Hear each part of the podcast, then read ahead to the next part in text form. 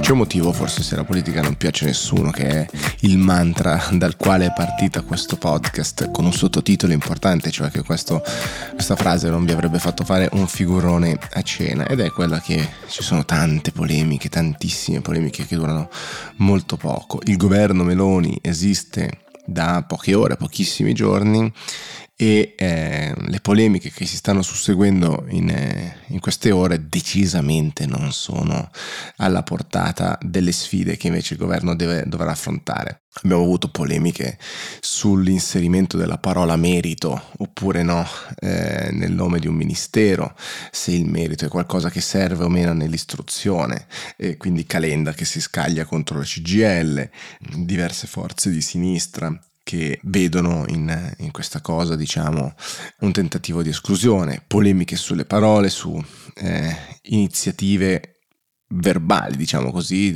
andando a leggere quello che c'è, quello che non c'è, un tutti contro tutti che davvero in questo momento confonde, ripeto, soprattutto se lo si mette a paragone con la portata delle sfide globali e nazionali che bisognerà affrontare.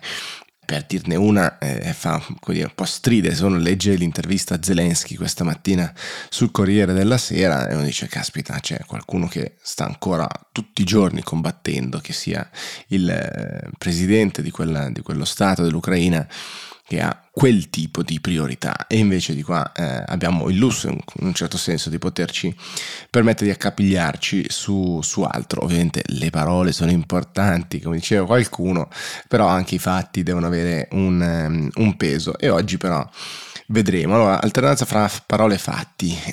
Fatti è che oggi parte dovrebbe esserci via libera al rigassificatore di Piombino. Vi ricordate, se ne era parlato in campagna elettorale, era il più grande discrimine fondamentalmente fra molte delle forze politiche. Oggi dovrebbe esserci una firma del memorandum Piombino da parte del governatore Gianni, il governatore della regione Toscana.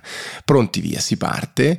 Sostanzialmente c'è un piano di alcune opere, di bonifiche, di sviluppo delle rinnovabili, ci sono degli sconti per 3 anni al 50% sulle bollette per aziende e cittadini del comune di Piombino e di alcune aree limitrofe. Il sindaco di Piombino, di Fratelli d'Italia, però annuncia immediatamente ricorso al TAR, ma questo è sicuramente una cosa interessante, ed è una altrettanto tanto interessante una dinamica mediatica che è già successa con altri temi, pensate con i migranti in passato eccetera, dove c'è grande attenzione, l'ostruzionismo su un punto diventa il contendere esasperato su un tema, e poi dall'altra parte, in questo caso a Ravenna, una struttura simile va via molto più rapidamente senza gli scogli. Chissà se il media facilita questa polarizzazione oppure facilita una sua soluzione. Non ne ho una risposta, a voi il commento, sono felice di ascoltarvi o di leggervi se avete voglia.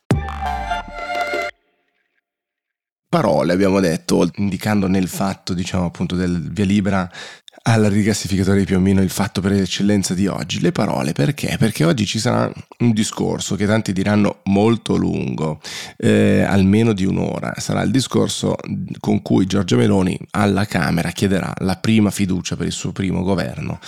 Alla prima Camera, non per importanza, ma alla prima Camera dove andrà, cioè appunto alla Camera dei Deputati. E allora vi segnalo un solo articolo dalla rassegna stampa, diciamo così, a chiacchierate di oggi, perché di polemiche troverete miliardi, dalle parole del ministro Roccella, che temo per lei sarà tra diciamo quelle più sotto il focus. Ovviamente adesso ha detto di volersi occupare finalmente dei temi delle donne, e ovviamente essendo al Ministero delle Pari Opportunità qualcuno ha fatto segnalare che non è solo quello il tema, c'è anche tutto il tema ad esempio ovviamente dei diritti civili della comunità LGBT+, e questo ha scatenato, diciamo, ampi scontri. Ci sono gli scontri sulla Santanchè, sul conflitto di interessi, c'è gli scontri su Guido Crosetto, il suo potenziale conflitto di interessi, anche se lui dice di averlo sanato dimettendosi da tutti i suoi ruoli e chiudendo le sue varie imprese, ma insomma quelle sono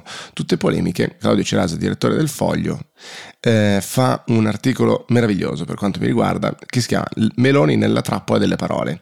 e dice: questa mattina Giorgia Meloni si ritroverà di fronte ai parlamentari della Repubblica per chiedere i voti per la prima fiducia al suo governo. Dovrà fare i conti con un problema che non riguarderà i numeri alla Camera, bensì le giuste parole da usare per provare a mettere insieme due concetti: rassicurare senza tradire. Per rassicurare, Giorgia Meloni sa che dal suo vocabolario dovranno necessariamente sparire alcuni concetti, per esempio poteri forti per non essere considerata la solita complottista di destra, non potrà utilizzare con disinvoltura l'espressione sostituzione etnica, non potrà utilizzare l'espressione dittatura sanitaria, avendo Meloni scelto come ministro della salute un autorevole professore che quella dittatura ha contribuito a crearla, dittatura ovviamente tra virgolette, non potrà utilizzare l'espressione sovranismo, non potrà disegnare con naturalezza nell'area link con i vecchi amici come Orbán, non potrà fare della discontinuità con Draghi un tratto cruciale della sua stagione politica, avendo come primo atto del nuovo governo chiesto all'ex ministro Cingolani di rimanere a darle una mano, e dovrà trovare dunque un modo per dimostrare che i tre termini chiave del lessico meloniano, libertà, indipendenza e crescita, sono termini non in contraddizione col dizionario del perfetto sovranista. E poi Cerasa cita Calenda, che nei giorni scorsi ha detto: la destra userà parole di destra per nascondere la mancanza di politiche di destra e la sinistra scenderà in piazza contro le parole di destra per nascondere l'assenza di proposte di sinistra. Ve la rileggo.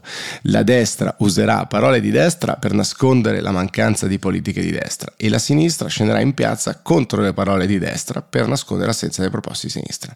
E dice Cerasa: il ragionamento dell'ex ministro coglie un punto. Negli ultimi anni la destra ha sempre mostrato una certa abilità nell'utilizzare alcuni termini per creare una contrapposizione mediatica con i nemici di sinistra, ed è verosimile che in una stagione tutto sommato dominata dall'agenda dei doveri, buona parte della contrapposizione tra le parti politiche sia legata più alle parole che ai fatti. Se ci pensate, è esattamente quello che sta succedendo in questi giorni. Questo articolo, per quanto mi riguarda, è tutto quello che oggi possiamo leggere, in attesa di leggere e di ascoltare le parole di Giorgia Meloni. Tutto il resto è veramente un gran rumore in questo momento di polemiche, un tutti contro tutti, in cui naturalmente c'è un gran bisogno di posizionarsi, di farsi vedere attivi. Un termometro, e lo troverete su Will su Instagram nei prossimi giorni, è proprio quello delle proposte di legge che sono state già presentate a centinaia di proposte di legge da parte dei parlamentari. Nessuna di queste ragionevolmente sarà mai approvata, o molte molto poche,